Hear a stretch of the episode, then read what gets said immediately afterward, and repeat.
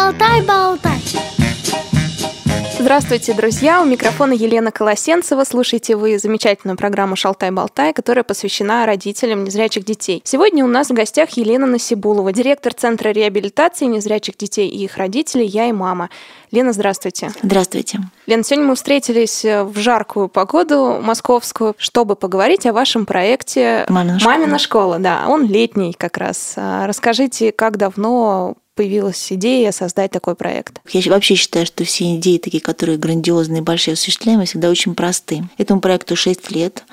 А начался он встречи двух женщин на кухне. Я очень люблю рассказывать эту историю. Подруга, которая в Харькове, который тоже центр реабилитации поддержки инвалидов э, Украины, молодых инвалидов и членов их семьи права выбора. Вот мы с ней дружили, участвовали тоже в одном из проектов. И однажды, сидя на кухне, сидели и обсуждали, что когда я училась в Голландии, я увидела женщину, ну, которая тоже был незрячий ребенок. И на Западе очень много таких э, проектов, когда вывозят родителей, в определенное время они приходят в центр и обучаются, как взаимодействовать со своими незрячими детьми. Но так как на Западе их очень маленькое количество, я не могу сказать, что они такие получают такое большое распространение. Но так как и в России, и на Украине количество детей этих очень большое. Они не всегда охвачены именно государственной помощью и поддержкой. То есть не все посещают дошкольные учреждения и школы. Очень многие получают образование и воспитание дома.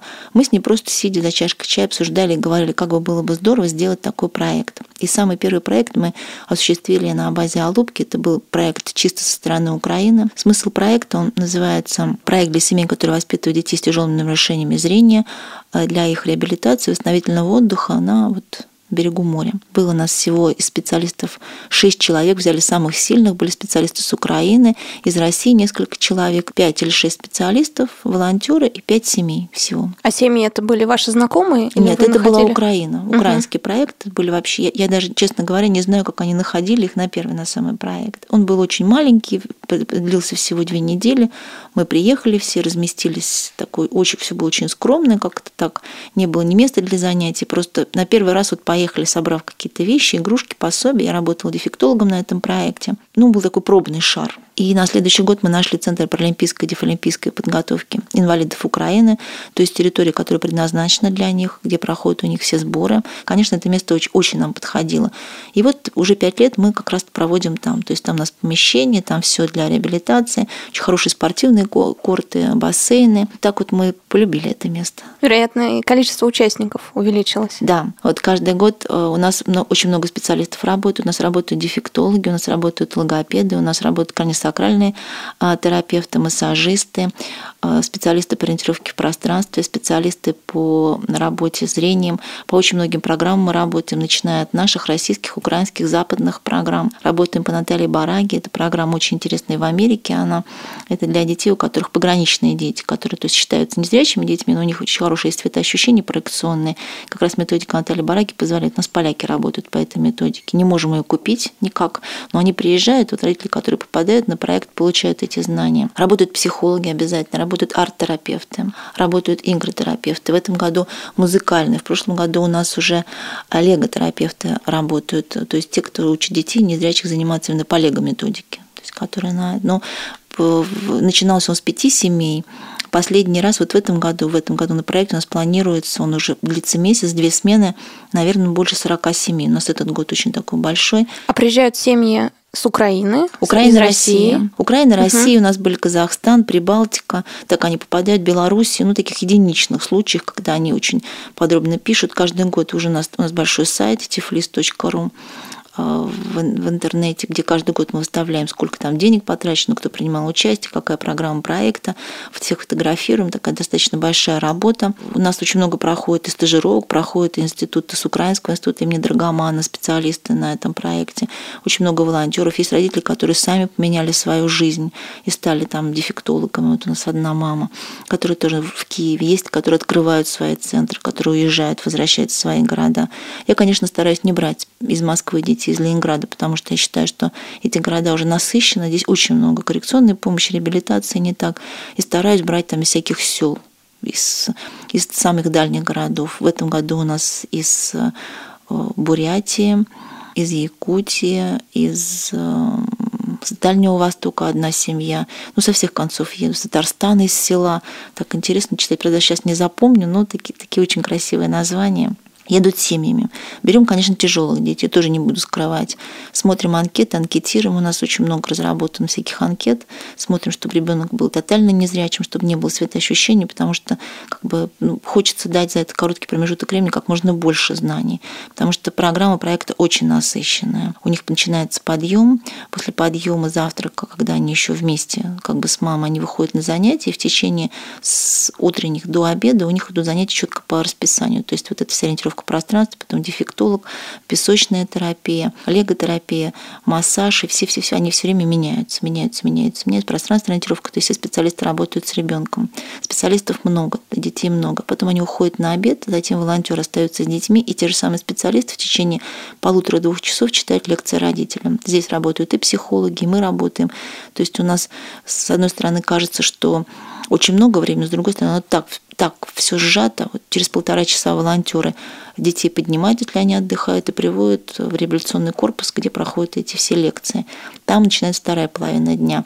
Там они работают, если с утра занятия индивидуальные, то второй половине дня групповые. Там с ними начинают работать арт-терапевт, музыка, игротерапевт, занятия в темной комнате для поддержания светоощущения у детей. Это вторая половина дня. Это с детьми только? Или... Дети и родители. И родители да, утром, утром всегда на занятиях родитель с ребенком, но угу. индивидуально. А вторая половина дня потом родители на обеде, угу. а потом вторая половина дня родители с ребенком вместе на занятиях уже на групповых, угу. на подгрупповых. То есть их же много достаточно, они по пять человек обычно делятся, мы их делим по ну, так подбираем, чтобы были достаточно мобильные группы. Потом они идут на ужин, потом опять детей забирают волонтер, родители выходят на работу с психологами. И вот весь вечер там у нас работают психологи, мы делаем книжки тактильные, выходим, читаем тоже лекции.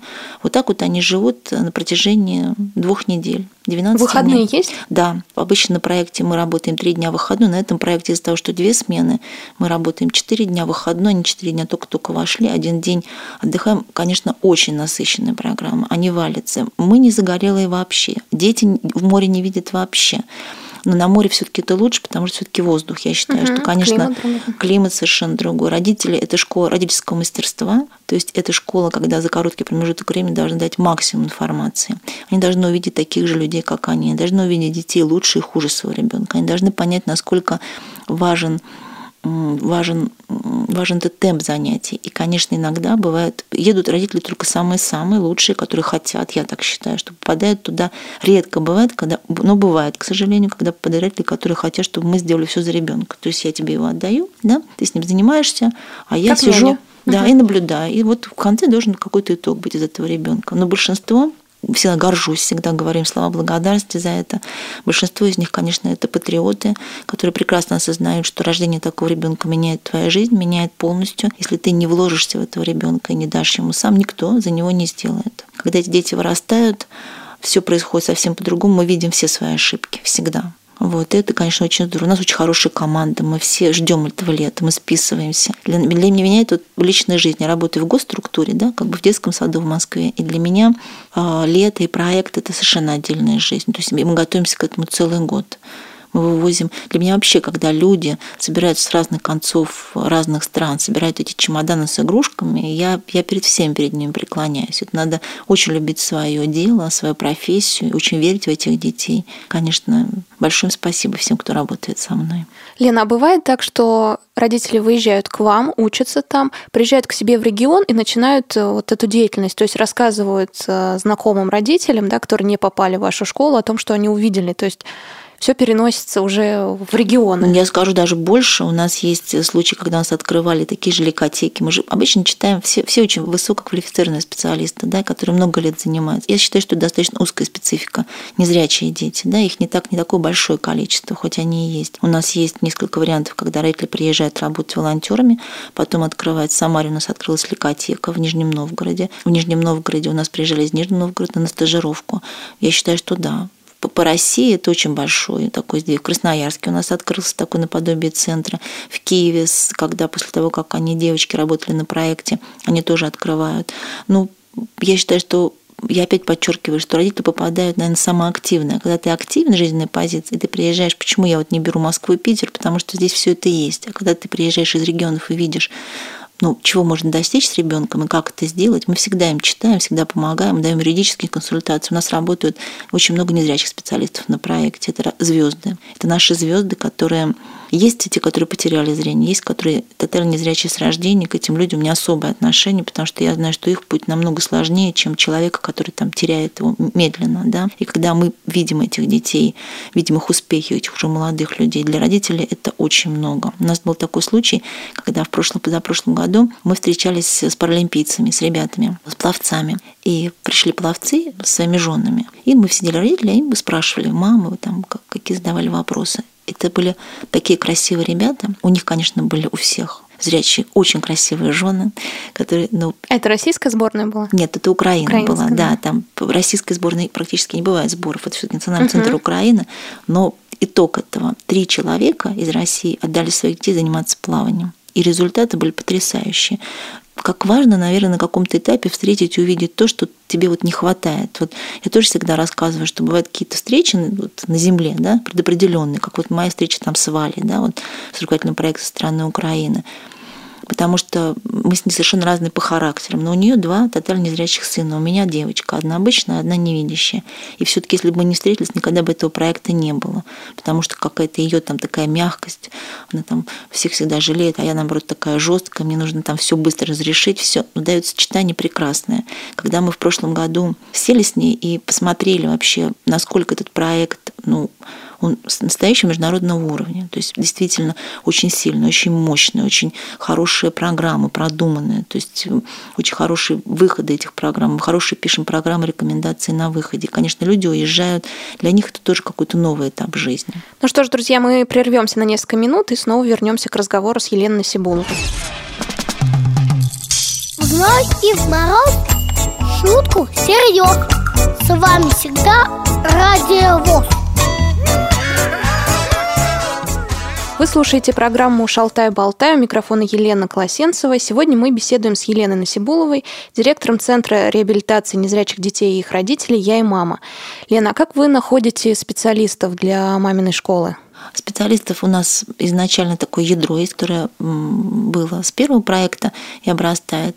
Очень много специалистов с Украины ездят, а из России, наверное, те, которые работают со мной в государственных учреждениях. Вот. И очень многие приезжают в Москву, проходят стажировки, попадают ко мне, списываются. Я просто их смотрю. Специалистов я со стороны России отбираю очень, даже волонтеров. Ну, для меня это прям вот мое детище. Мне хочется, чтобы работали люди ну, такие очень ответственные талантливые, конечно же. По каким вопросам можно определить... Э, Талантливость человека? Да. Не по каким, это только личные встречи. Я обычно просто их смотрю, наблюдаю за ними. Обычно все выезжают волонтерами. И это очень хорошо, потому что вот у меня в прошлом году была женщина Таня, я, к сожалению, не знаю фамилии, это я прошу прощения, она директор ликотеки для незрячих детей в Иваново. Она приезжала на стажировку, она попросилась, и я взяла ее волонтером. Вот человек, который занимает должность руководителя ликотеки структурного подразделения, который сама дефектолог, поехала волонтером, то есть человек, который сопровождал просто незрячего, да, у меня вот сопровождающим. У нее не упала корона с головы. Вот она поехала, и я была очень довольна ее работой, да, потому что она увидела все, что она увидела. В этом году мы смогли в этот город отправить незрячих детей. И для нее этот проект, он сказал, если бы Лена я не видела, я бы даже не знала, как к ним подойти. Вот вам та самая площадка. Я не знаю, как я их подбираю. Ну, чувствую на каких-то вот личных эмоциях. Никаких не проводим мы там с ними тестов, тестирования. Просто смотрим... По почерку. Да, по почерку. Просто смотрим в глаза и все. И, конечно, mm-hmm. дети. И важно, чтобы человек хотел работать. Даже вот она, например, не работала с зрячими детишками, но она поняла, что это будет. То есть вот она попала, она была дефектологом, не, не узкой специализации, да, широкой. Просто так сложились обстоятельства, что ее назначили руководителем. Она попала ко мне в Москве в ликотеку, увидела работу ликотеки, узнала про мамину школу и попросилась, и поехала. И результат Ликотека работает их прекрасно. И я, ну, для меня тоже она была таким тоже открытием. Лена, может к вам попасть ребенок с отчетными нарушениями? Мы берем очень тяжелых детей. Когда мы смотрим их анкеты, у нас две анкеты, мы их уже исхитрились уже так, и немецкие анкеты, и российские туда делали так, чтобы видеть все-все-все все возможности ребенка. Практически, наверное, процентов 60 детей у нас не ходячих, не говорящих дети, которые не понимают односложных, двусложных инструкций. Это такие вот примеры, которые понятны, понятным языком, чтобы не углубляться. Не хочу называть диагнозы, потому что они как бы и не нужны здесь. Это всегда сложные дети. На проект, если ребенок сохранный, это значит, он осознает себя, четко знает какие-то вещи. Мы видим по анкете. Мы берем таких детей, что специалистам была такая отдача, которая им необходима. Когда набираешь очень много тяжелых детей, тяжело работать. Но это, вы знаете, ну вот на, из, из, из 13 человек, которые на этом проекте, у меня таких детей пока 2 из 13, а 11 это будут очень сложные дети. Известен факт, что когда рождается ребенок с инвалидностью, то папа закрывает глаза и там, не дай бог, конечно, уходит из семьи. Угу. И у вас называется мамина школа. Папы приезжают туда, мне интересно. Да, вот я хочу сказать, что мне этот вопрос тоже задают. Вы знаете, с российской стороны с первого года приезжали всегда папы. И из этого числа, которые приезжают, несколько человек ушло после, ну не после проекта, ну как бы вот они уходили. Я считаю, что это такое. Я раньше относилась к этому очень очень так э, остро, настороженно, потому что женщине воспитывать ребенка это очень тяжело. Тяжело не потому, что даже материально, тяжело морально. Морально, потому что когда ты одна на один свои проблемы, кому, как не мужчине, который рядом ты можешь рассказать. Ну нет, бывают хорошие мужчины, которые там приходят к нам, но все равно ребенок, сложный ребенок, конечно, должен быть человек, который выслушает тебя. Это должна быть не твоя мама, бабушка ребенка, должен быть мужчина, который тебя поддержит. Потом я стала к этому относиться взрослею все-таки, да, стала относиться к этому более спокойно, потому что, наверное, на каких-то этапах жизненных я поняла, что не все мужчины должны быть рядом с нами.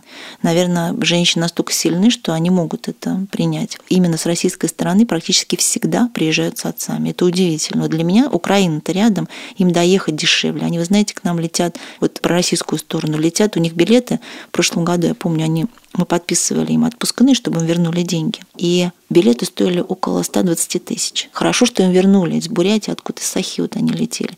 Кому-то возвращали, кому-то не возвращали. Вот вдумайтесь, но они прилетели, они были вот муж с женой с ребенком. Нет, мамина школа, потому что все равно все лежит на матери. Я считаю, все равно женщина, она всегда правит, хоть и мужчина у нас достигает всех высот, наверное, правит в чем-то вселенной. И вселенная это женская.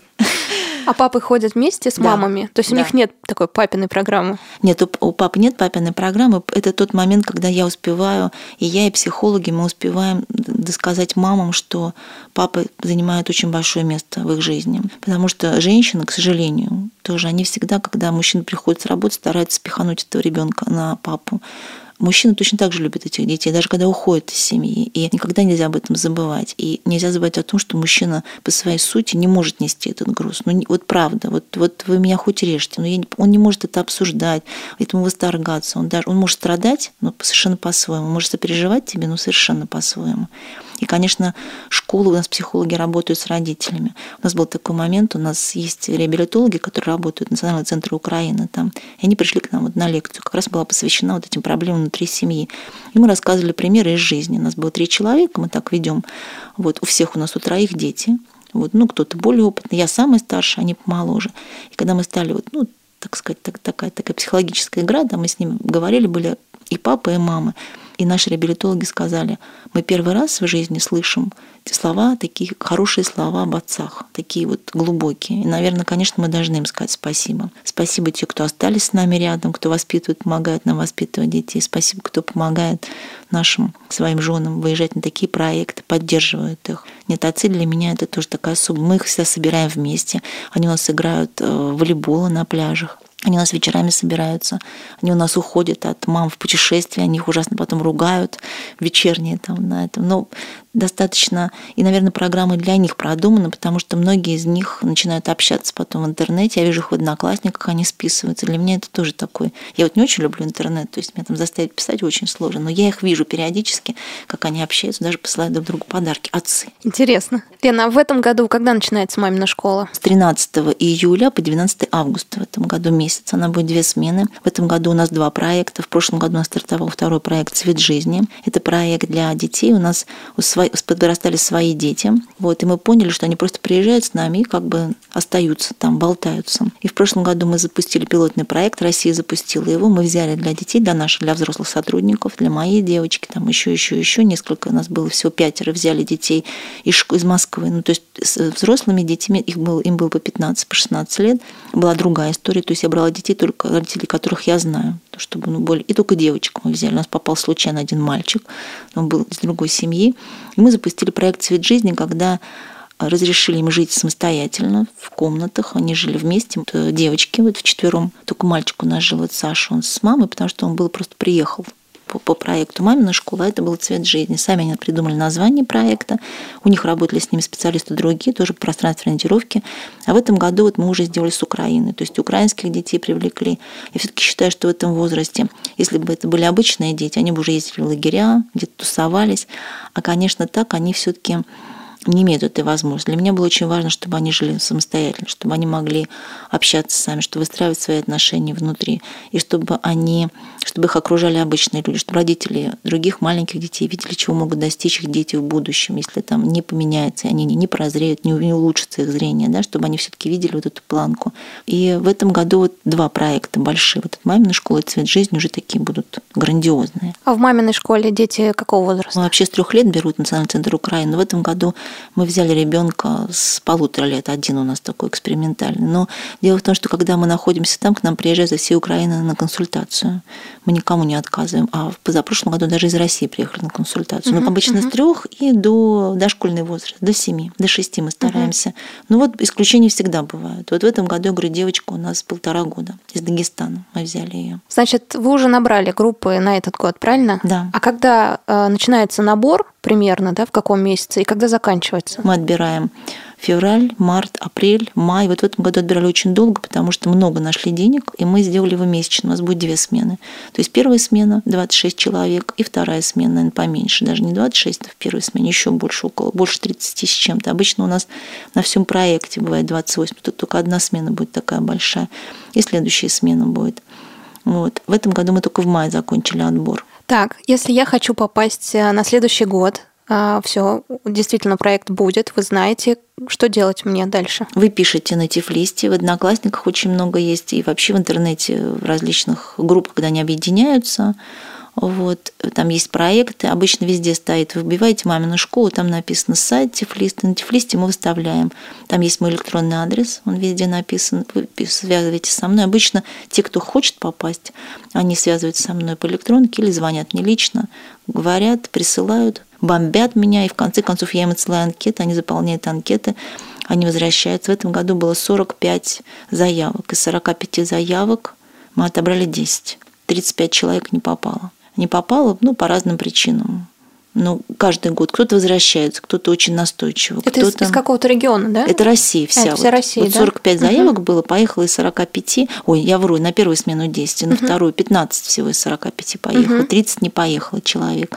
По разным причинам. Кому-то там не подходят условия, кому-то еще что-то, кому-то кого-то не берем мы по различным. Если дети везде получают образование, да, посещают детские сады, но для этих детей не так этот проект важен, чем ребенок, который живет там в Татарстане, в селе, где ну, до него не доберешься. Это точно совершенно, что никогда не увидит детского сада. И, конечно, для этих детей мы берем их в первую очередь. А как реагируют родители, которых не взяли? Все по-разному. Ну, обычно, конечно, расстраиваются. Ну, как-то они так относятся к этим с пониманием. Ну, вы же объясняете, да, что да, у не, ну, вас я, есть я могу честно, да, я могу, я всегда пишу одно и то же, я обычно такая не, не, не лирическая в этом отношении, то есть я пишу, что там, простите, место не, не предоставлено, если хотите, посылайте заявку на следующий год. Но, в общем-то, все они общаются друг с другом, все они знают, что, конечно, мы отдаем предпочтение из дальних уголков. Бывает такое, когда у нас попадает с Подмосковья, там, да, кто-то. Это обычно дети, которые едут полностью за свой счет, четко совершенно, да, оплачивают и все. Если в семье несколько незрячих детей, в первую можно очередь ли... берем. Угу. Лен, ну тогда скажите вот э, тем родителям, которые захотят поехать в следующий год, такие основные правила, что ждать от школы, а чего не ждать, может быть? Ну, не ждать того, что школа за вас никогда ничего не сделает. Не ждать того, что все специалисты показывают вам, как заниматься с ребенком. За эти две недели они не, не, вряд ли что-то поменяют. Если вы не готовы к учебе, это мамина школа. Я прям подчеркиваю. Это место, где вы должны хотеть учиться, должны быть открытым.